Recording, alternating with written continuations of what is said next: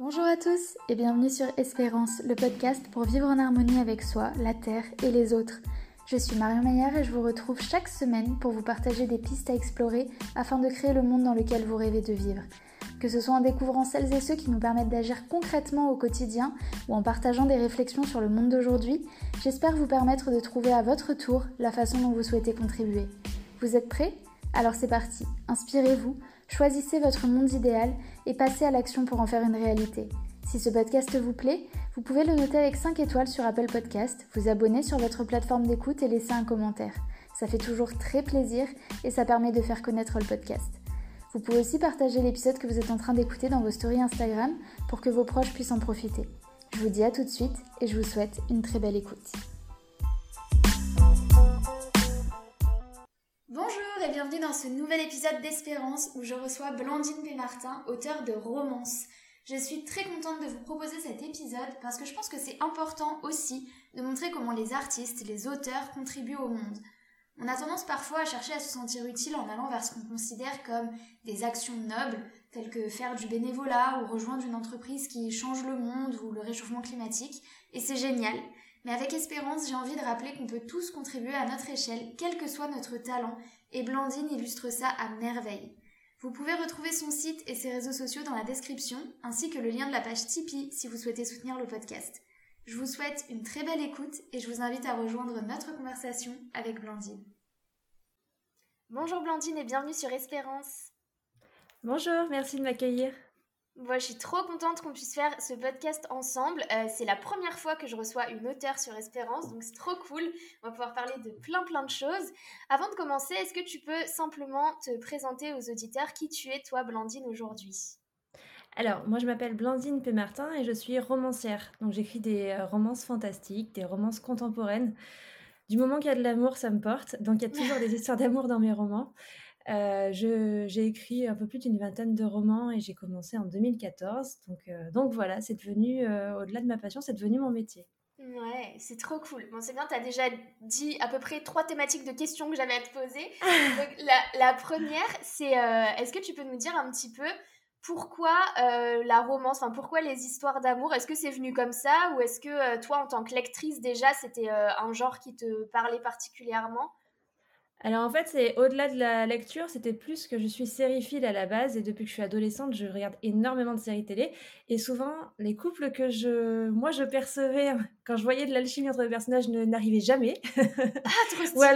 Ou alors les couples que j'aimais bien finissaient par se séparer. Donc les fins n'arrivaient jamais comme moi je le voulais. Et ça m'a fait me décider à écrire mes propres histoires, comme ça c'est moi qui décide. Ah, c'est trop drôle. T'as un exemple de série sur laquelle ça t'a fait ça, par exemple ? Il y en a plein. La fin de Buffy m'a dégoûtée. Il y a la série Roswell quand j'étais adolescente que je regardais où il y a des personnages qui sont pas du tout en couple, mais moi je voyais une alchimie et ça m'agaçait de pas les voir en couple. Ah, c'est énorme. Entremetteuse de fiction, quoi. Genre, c'est trop bien. Mais c'est ça, en fait, je peux pas regarder une série ou un film sans me dire « Ah, ces deux-là, il se passe quelque chose !» C'est l'amour qui m'inspire, quoi. Et le premier livre que tu as écrit, c'est quoi, du coup ? Alors, c'est une trilogie de romances fantastiques qui s'appelle « Les Passeurs de Lumière ». Et c'est l'histoire, en fait, d'une jeune fille qui décède prématurément, mais qui, en fait, se voit confier une mission derrière. C'est celle de faire passer les âmes des défunts dans l'au-delà. Et pour ça, elle est accompagnée d'un gardien. Bien évidemment, c'est un amour qui est interdit, parce qu'il y a des règles à respecter. Et évidemment, il y a des sentiments qui vont rentrer en jeu. Ah, génial. C'est ouf parce que t'as plein d'univers. Je vais peut-être te laisser un peu présenter parce que t'as plein d'univers différents. Enfin là, par exemple, les Passeurs de Lumière par rapport au Wild Crow ou quoi. Enfin, je sais pas si on dit comme ça. J'espère que je prononce bien. C'est ça. Mais il y a plein de choses. Enfin, je sais plus. Je sais qu'il y a des termes que t'emploies que je ne retiens pas, genre dystopique ou des choses comme ça. Mais si tu peux peut-être un peu expliquer les. Je crois qu'il y a 2 ou 3 genres différents de ce que t'écris. En fait, du coup, il y a la romance qui est le gros genre principal et il y a des sous-genres dans la romance. Donc, il y a, par exemple, ce que j'écris moi, il y a la romance fantastique. Donc, c'est tout ce qui va mêler à l'histoire, par exemple, des sorcières, des vampires, des anges. Romance fantastique ou romance paranormale, selon comment on l'appelle. Il y a la romance contemporaine qui sont des histoires d'amour qui pourraient nous arriver en sortant de chez nous. Donc, des choses d'actualité complètement réalistes. Et après, j'écris aussi de la romance suspense. Donc, c'est à peu près pareil, sauf qu'on rajoute effectivement la touche de suspense. Donc, il y a des intrigues plus haletante, on va dire. En fait, du moins qu'il y a de la romance, moi ça me plaît, donc je peux changer d'univers. Et du coup, je vais aussi des fois écrire, comme ma prochaine trilogie Eden, c'est de la romance dystopique. Donc, c'est-à-dire que c'est un monde qui a l'air parfait, mais qui ne l'est pas, et ça se passe généralement dans le futur.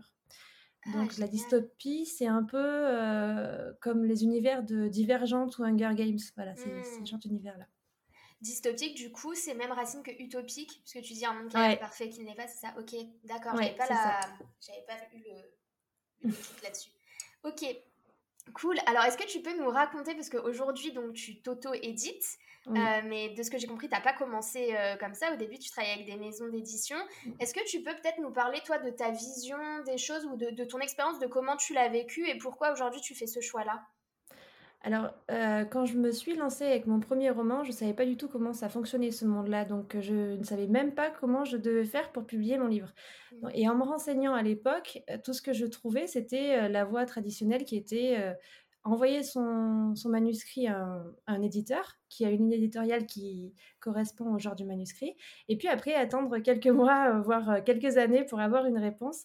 Donc c'est comme ça que j'ai commencé à procéder, parce que je ne savais pas qu'il y avait d'autres possibilités, et à l'époque ça se faisait très peu de s'auto-éditer.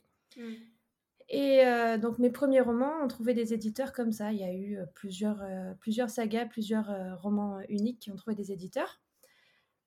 Et en fait, petit à petit, moi, j'avais la sensation de manquer de liberté dans mon processus créatif, parce que j'avais, par exemple, pas le choix pour les couvertures. Je devais promouvoir des livres avec des couvertures que je détestais, ce qui n'est pas évident. Faut savoir que chez un éditeur aussi, ça reste une entreprise avec un besoin de bénéfice derrière. Donc, ils ont des règles très strictes au niveau de la procédure éditoriale. On doit accepter des changements qui ne sont pas forcément en accord avec ce que nous, on voudrait à la base. Il y a des tas de contraintes aussi, même s'il y a aussi bien des avantages, puisque il y a un service éditorial qui s'occupe de nos romans, il se charge des corrections, etc. Normalement, de la promotion. Mais moi, je me sentais à l'étroit dans ce cadre-là et je n'étais pas satisfaite de ce qu'on faisait de mes romans derrière. Donc du coup, j'ai commencé à me renseigner sur d'autres possibilités et c'est là que j'ai vu que des romancières se débrouillaient elles-mêmes, se formaient pour s'éditer elles-mêmes en fait. Et j'ai tout de suite voulu essayer. Je me suis formée sur le tas et aujourd'hui, je travaille comme un éditeur avec mes propres romans. Je choisis la couverture, je travaille avec un correcteur professionnel, je travaille avec des éditeurs indépendants donc pour le travail du texte, etc. Et je choisis où je mets mes livres en vente, qu'est-ce que je vais mettre dans mon livre de A à Z. Je choisis tout le processus. Alors moi, je connais une personne aussi qui s'auto-édite, mais je sais qu'elle a énormément de mal à avoir ses livres présents dans les rayons. Alors bon, dans les librairies, etc., c'est mort, mais même dans les rayons culturels des grandes surfaces, etc. Est-ce que toi, parce que toi, je sais que tu as ton site, donc on peut retrouver tous tes livres en ligne. Est-ce que tu as aussi des livres présents dans des points physiques ou tout est en ligne ? Alors, pour certains livres, je passe par un diffuseur qui me permet d'être commandable en librairie, dans toutes les librairies, en fait, ou tous les centres culturels. Maintenant, être en rayon, ça ne dépend pas forcément de nous parce que ça va être chaque point de vente va choisir qui il met en rayon. Et dans le cas d'un auteur auto-édité comme moi, il n'y a pas de droit de retour. C'est-à-dire que s'ils ne vendent pas mes livres, ils ne peuvent pas me les renvoyer. Donc, c'est contraignant pour un libraire. Ah ouais. Du coup, les libraires ne sont pas forcément chauds, entre guillemets, pour mettre en rayon des livres auto-édités. Sachant que, par exemple, quand ils prennent des livres de Flammarion, par exemple, ou d'autres éditeurs, tout ce qui n'est pas vendu repart et l'éditeur récupère tous ses livres derrière. Donc, il y a ça aussi. Et puis, il y a l'image un petit peu compliquée. On s'imagine toujours qu'un auto-édité, c'est quelqu'un qui ne vit que par Amazon, ce qui est complètement faux. Parce que j'ai mes livres un petit peu partout, pas seulement chez Amazon. Du coup, il y a un petit conflit souvent pour certains libraires parce qu'ils estiment qu'en fait, on leur vole un petit peu leur travail, ce qui est complètement faux aussi puisque mes livres sont disponibles en librairie s'ils le souhaitent. Donc, j'ai certains livres disponibles mais uniquement sur commande. Ou alors, il faut qu'il y ait une lectrice qui soit libraire et qui mette quelques exemplaires, ce qui arrive de temps en temps, mais c'est relativement rare. Ouais. Alors après, on va enchaîner sur plus la partie de ton job d'auteur, mais est-ce que là, du coup, puisqu'on parle de ça, tu peux nous parler un peu des formations, enfin de comment toi, du coup, t'accompagnes aussi les auteurs aujourd'hui. D'ailleurs, est-ce que ta formation, c'est uniquement sur la partie écriture, j'ai envie de dire, ou est-ce qu'il y a aussi cette partie auto-édition ? Alors non, j'ai pas encore lancé de formation sur l'écriture pure, parce qu'il y a déjà pas mal d'auteurs qui le font et qui le font très bien. Moi, on venait souvent me voir en tant qu'auteur les autres auteurs venaient me voir pour me donner demander des questions sur tout ce qui est communication, parce qu'ils regardaient mes réseaux et ils se rendaient compte que qu'il y avait une efficacité derrière. C'est ce qui me permet d'être visible et de vendre des livres. Du coup, ils venaient beaucoup me questionner là-dessus. Du coup, j'ai fait une formation pour les accompagner sur Instagram. J'ai aussi créé une formation sur l'emailing parce que finalement, c'est ce qu'il y a de plus puissant quand on veut créer une communauté engagée de lecteurs. Sachant qu'on n'est pas maître des réseaux, mais on est maître de notre liste email, donc c'est très puissant de créer du lien avec nos lecteurs comme ça. Et j'ai pas encore de formation pure et dure sur l'écriture parce que je m'en sentais pas forcément ni l'envie ni la légitimité entre guillemets pour l'instant. J'envisage d'en faire une prochainement, mais pour l'instant c'est pas encore fait. Ouais, mais il y a déjà des tas d'auteurs qui existent et qui le font très bien. Ok, trop cool. Alors, on va repartir du coup sur vraiment ta casquette d'auteur. Est-ce que tu peux nous raconter un petit peu comment, l'étudiante Blandine a fini par... Déjà, est-ce que tu écris depuis longtemps ? Parce que là, tu me dis que ça fait depuis 2014 que vraiment tu écris des livres. Mais est-ce que l'écriture, ça te passionne depuis longtemps ? Comment c'est arrivé déjà cet amour de l'écriture ? J'ai toujours été un petit peu dans ma bulle, donc petite déjà, je dessinais des bandes dessinées avec des princes qui venaient sauver des princesses ou l'inverse. Ah, j'adore. Donc il y avait très peu de textes, mais il y avait déjà des histoires et la volonté de créer des histoires, et puis ça a toujours été là. Après, à l'adolescence, il y a eu la période fanfiction, du coup je réécrivais les séries qui ne me plaisaient pas à ma façon. Il y a eu les forums RPG aussi. Donc, c'est les forums où c'était des forums, il y a eu toute une mode à une époque où on incarnait un personnage en fait, avec tout un tas de caractéristiques, et on faisait évoluer dans un contexte précis qui était défini par le forum, et on échangeait avec d'autres personnages du coup, et on créait des histoires comme ça à plusieurs. Ah, c'est énorme. Donc ça, c'était dans mon adolescence, ça m'a occupée très très longtemps. Et puis je crois que Les Passeurs de Lumière, j'ai commencé à écrire le début du premier tome en 2012 ou quelque chose comme ça, et puis je me suis arrêtée, j'ai abandonné en cours de route, et 2-3 ans plus tard... T'avais quel âge à l'époque ? Je suis en train de calculer, je devais avoir 15-16 ans. D'accord. Attends, non. je sais jamais calculer les âges, je suis une catastrophe. On était en 2012, je suis née en 87. C'était il y a 10 ans. Donc t'enlèves 10 ans à ton âge. Ah ouais, non, j'avais 24 ans. Voilà. Ah non, mais je sais jamais mon âge en plus. Je me disais, donc, sinon ça veut dire que t'es plus jeune que moi, j'étais étonnée. Non. Non, mais quand on me demande mon âge, je suis incapable de le dire la plupart du temps, donc j'ai un problème avec ça. Et je suis retombée sur le fichier du texte et je me suis dit, bon, mais si je l'amenais au bout, et en fait, en arrivant au bout, je me suis rendu compte qu'il faudrait 2 autres tomes, et voilà, c'est parti comme ça. Mais je l'avais laissé en plan pendant 2 ans, dans un coin. Trop cool. Et qu'est-ce qui a fait que... Parce que donc 2014, est-ce que tu en vis... Enfin, c'est la date à laquelle tu en vis, ou est-ce qu'à l'époque, tu as un job comment ça s'est passé, cette transition à devenir romancière comme activité principale ? Alors, non seulement j'en vivais pas, parce qu'il faut savoir aussi que chez un éditeur, un auteur touche 10% du prix de livre hors taxe. Donc, il faut en vendre énormément pour pouvoir vivre de ses romans. Mais c'est surtout le fait que c'est venu progressivement, parce qu'il a fallu que je trouve des lecteurs, que je commence à développer mon lectorat aussi, que je me fasse une place. En 2014, j'étais secrétaire avec des petits postes. J'ai alterné plein de postes administratifs sans trouver une place fixe. Et ça a continué pendant longtemps parce que j'ai arrêté de travailler à côté de ma passion, si je dis pas de bêtises, il y a 2 ans et demi. Ah ouais, d'accord. Ouais. Et j'avais déjà sorti un paquet de romans, donc c'est pas venu comme ça. Ça a été vraiment sur la durée. Et il y a un moment donné où ça me demandait tellement de travail, parce qu'en tant qu'indépendante, on ne fait pas juste qu'écrire, on a vraiment tous les à côté d'un éditeur, donc c'est très très complet. J'avais plus le temps de faire les deux, et finalement, ça faisait déjà 1 an que je me rendais compte que je pouvais faire ce choix financièrement d'arrêter de travailler à côté pour faire que ça. Mais c'était la peur qui me faisait me dire, attends, on va voir, on va laisser passer 1 an, on va voir si c'est toujours stable. Et puis, il y a eu un jour où je ne pouvais plus gérer les deux en termes de temps, quoi. Donc c'est un peu ton passage à l'auto-édition qui t'a donné la rentabilité, on va dire, pour pouvoir en vivre. Ouais, mais ça n'a pas été tout de suite, hein. Les premiers romans auto-édités que j'ai sortis n'ont pas eu beaucoup de succès, ça m'amenait pas du tout de quoi vivre, hein. C'est... Le premier en auto-édition, il était de 2016, je crois. Donc, ah ouais, t'es vite passé du coup quand même en auto-édition. Ouais. Alors, ah ouais. Oui. Mais il a fallu quand même beaucoup de temps pour que ça arrive. Donc, c'est tout à fait possible, mais c'est vraiment un jeu de patience et de régularité dans ce qu'on fait, quoi. Alors, tu as devancé ma prochaine question. Est-ce que tu peux un peu nous parler justement, toi, des peurs ou des croyances que tu as eues au moment où, peut-être au moment du coup où tu as lâché ton job de secrétaire pour te lancer, qu'est-ce qui te faisait le plus peur ou qu'est-ce qui t'inquiétait le plus? Parce que j'imagine que c'était pas juste que de la joie et de l'excitation. Non, il y avait beaucoup de trouille aussi. Parce que depuis toujours, en fait, j'ai grandi dans un modèle où, pour gagner de l'argent, il faut un vrai travail, entre guillemets, ouais, comme on a tendance à le penser. Et pour moi, ma passion, même si je savais que ça me demandait autant d'efforts et d'énergie qu'un vrai travail, j'avais encore du mal à le considérer comme un travail. Donc, il y avait cette peur qu'en se lançant complètement dans ma passion, mais j'arrive pas à vivre d'un salaire régulier, à gagner assez d'argent pour vivre comme je vivais avant. La peur aussi peut-être du jugement de certaines personnes, parce que même moi, si j'étais pas convaincue que ma passion était un vrai métier, forcément, en face, j'avais le même regard dessus, donc il y avait ces peurs-là, ouais.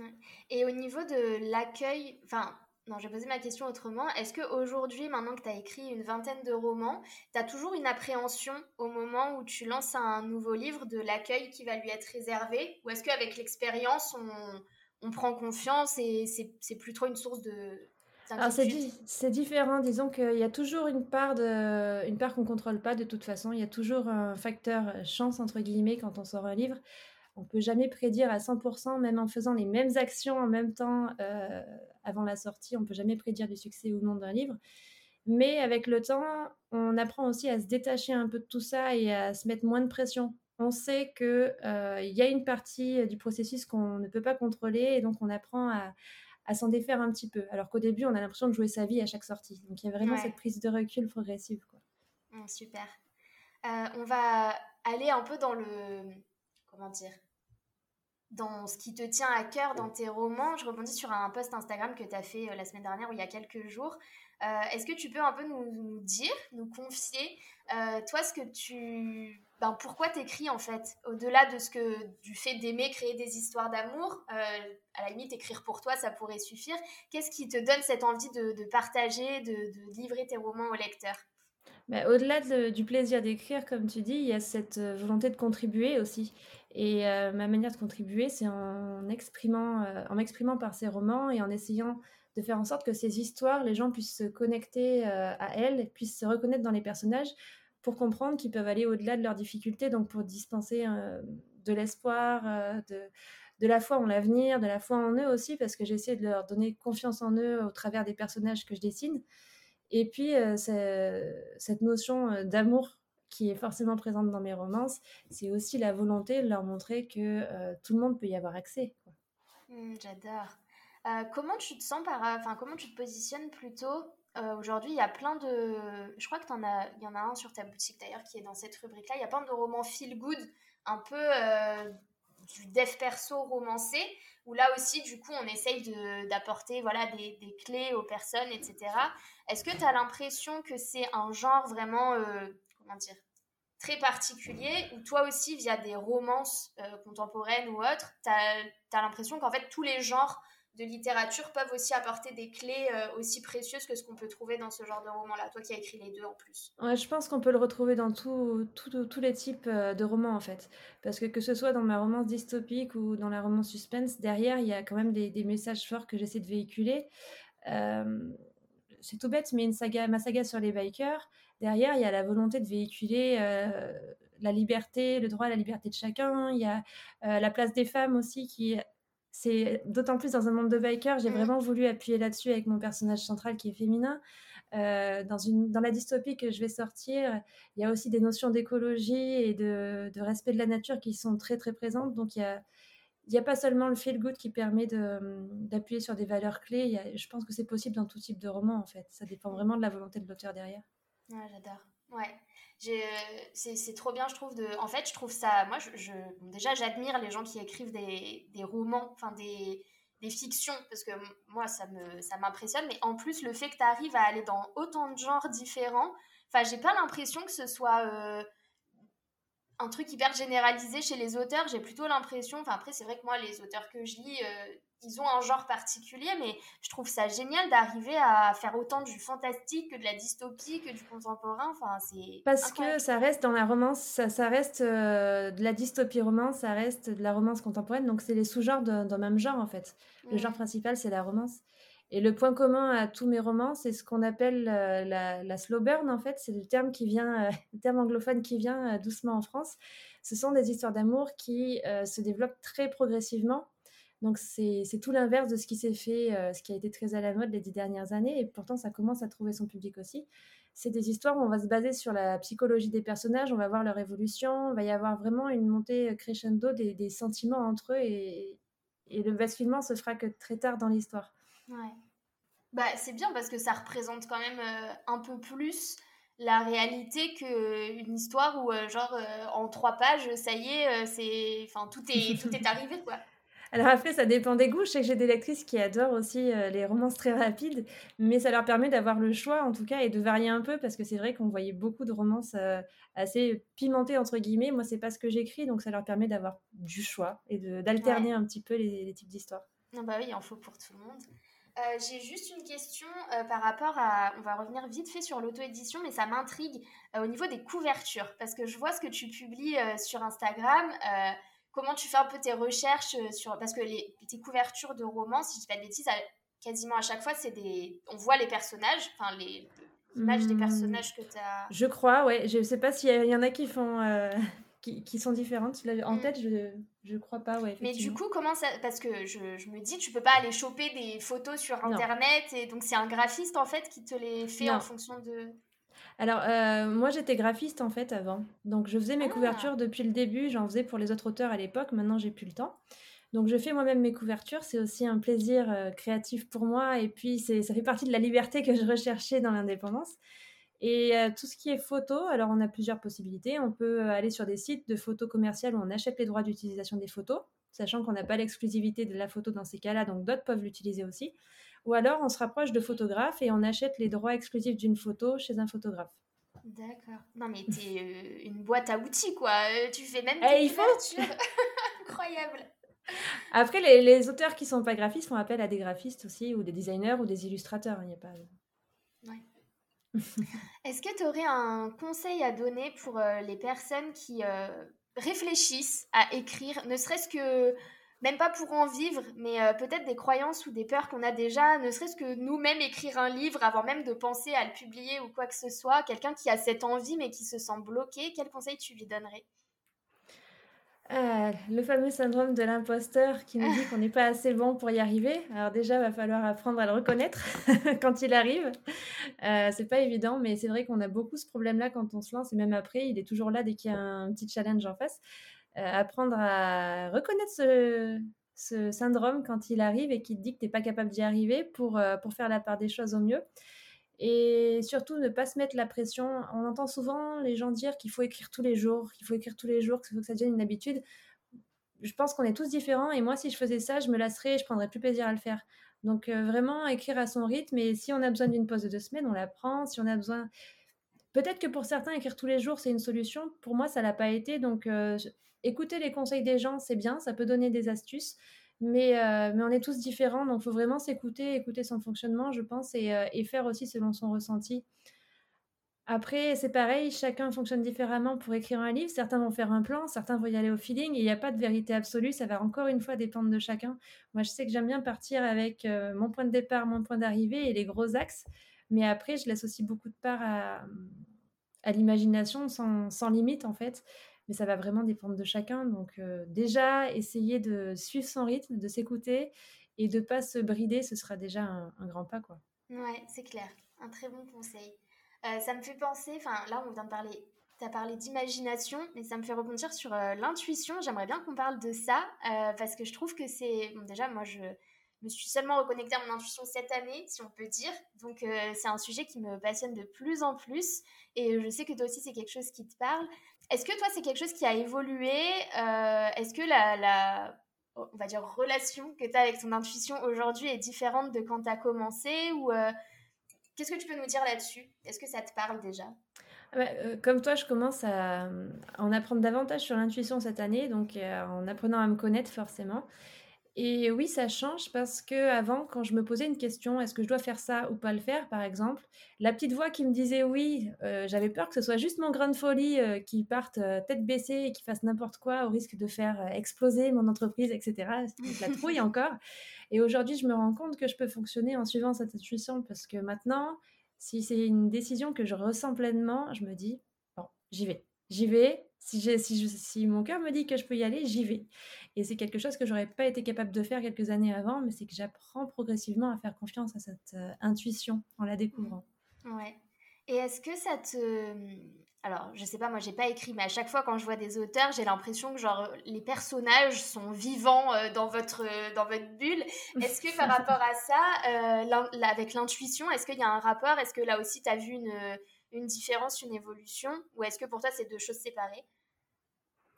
Bonne question. J'ai pas forcément noté de différence à ce niveau-là parce qu'ils ont toujours été vivants pour moi.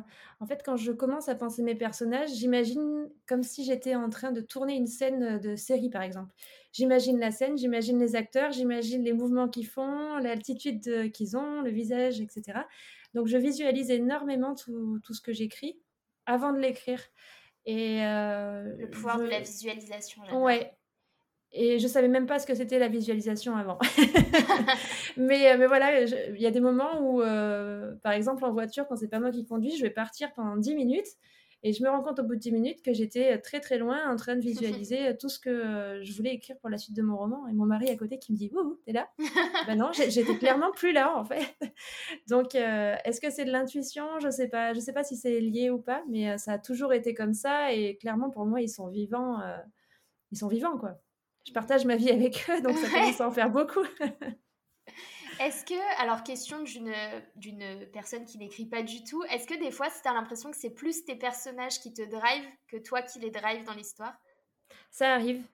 Moi, je trace les grandes lignes au départ. De plus en plus, je planifie aussi pas mal de choses, mais il y a toujours des moments où les personnages improvisent. Au moment où j'écris leur dialogue, il y a des phrases qui vont sortir que j'avais pas du tout prévues, qui vont faire basculer l'histoire dans un autre axe, alors que c'était pas du tout le plan de départ.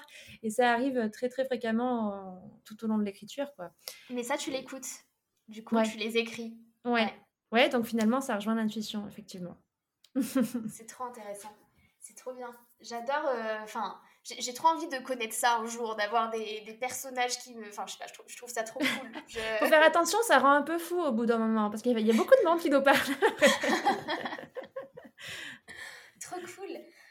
Avant que je te pose la question signature du podcast, est-ce que... non, alors il y a deux questions. Est-ce que déjà, t'aurais un message peut-être à faire passer aux personnes qui ont déjà écrit des livres ou qui vont écrire des livres, en dehors du conseil qu'on a donné tout à l'heure plutôt sur le syndrome de l'imposteur, mais s'il y a un truc, toi, justement, qui, dans la durée, te fait tenir, si tu peux nous partager des petites clés. Je leur dirais déjà d'avoir confiance en elles, d'essayer au maximum d'apprendre à se connaître, parce qu'au plus elles vont se connaître elles-mêmes, au mieux elles vont savoir quel message elles ont envie de véhiculer au monde, parce qu'il y a de la place pour tous les auteurs. Je pense qu'on peut réussir à faire tout ce qu'on veut dans la vie du moment qu'on le fait avec passion, qu'on y met tout son cœur, qu'on croit suffisamment en son projet et que derrière, on a quelque chose à offrir au monde que le monde attend. Et en tant qu'auteur, on a des choses à offrir au monde parce qu'on a notre message, mais on a aussi du divertissement, on a de la légèreté, on a des émotions. Et ça, le monde en aura toujours besoin. Donc, se faire confiance et se connaître au mieux, je pense que c'est important. Mm. Et le pouvoir du divertissement est tellement... comment dire ? Je trouve que souvent, c'est tellement relégué au second plan. Comme tu disais au début, un vrai métier. J'ai vu la vidéo de Laura Calu, qui est comédienne humoriste sur Instagram, je crois, la semaine dernière. Et justement, tous ces gens qui disent, les comédiens, s'ils n'ont pas de travail en ce moment, ils n'ont qu'à faire un vrai métier. Sauf que, mais mon Dieu, qu'est-ce qu'on ferait si on n'avait pas de séries, de livres, de films ? C'est tellement important, le divertissement sous toutes ses formes. Donc... si même vous écrivez et que vous avez juste, avec des gros guillemets, mais l'impression que c'est pour divertir les gens, c'est déjà génial. Genre, on a trop besoin d'être divertis. C'est ça. Surtout en ce moment, ça fait du bien à tout le monde. Ouais, carrément.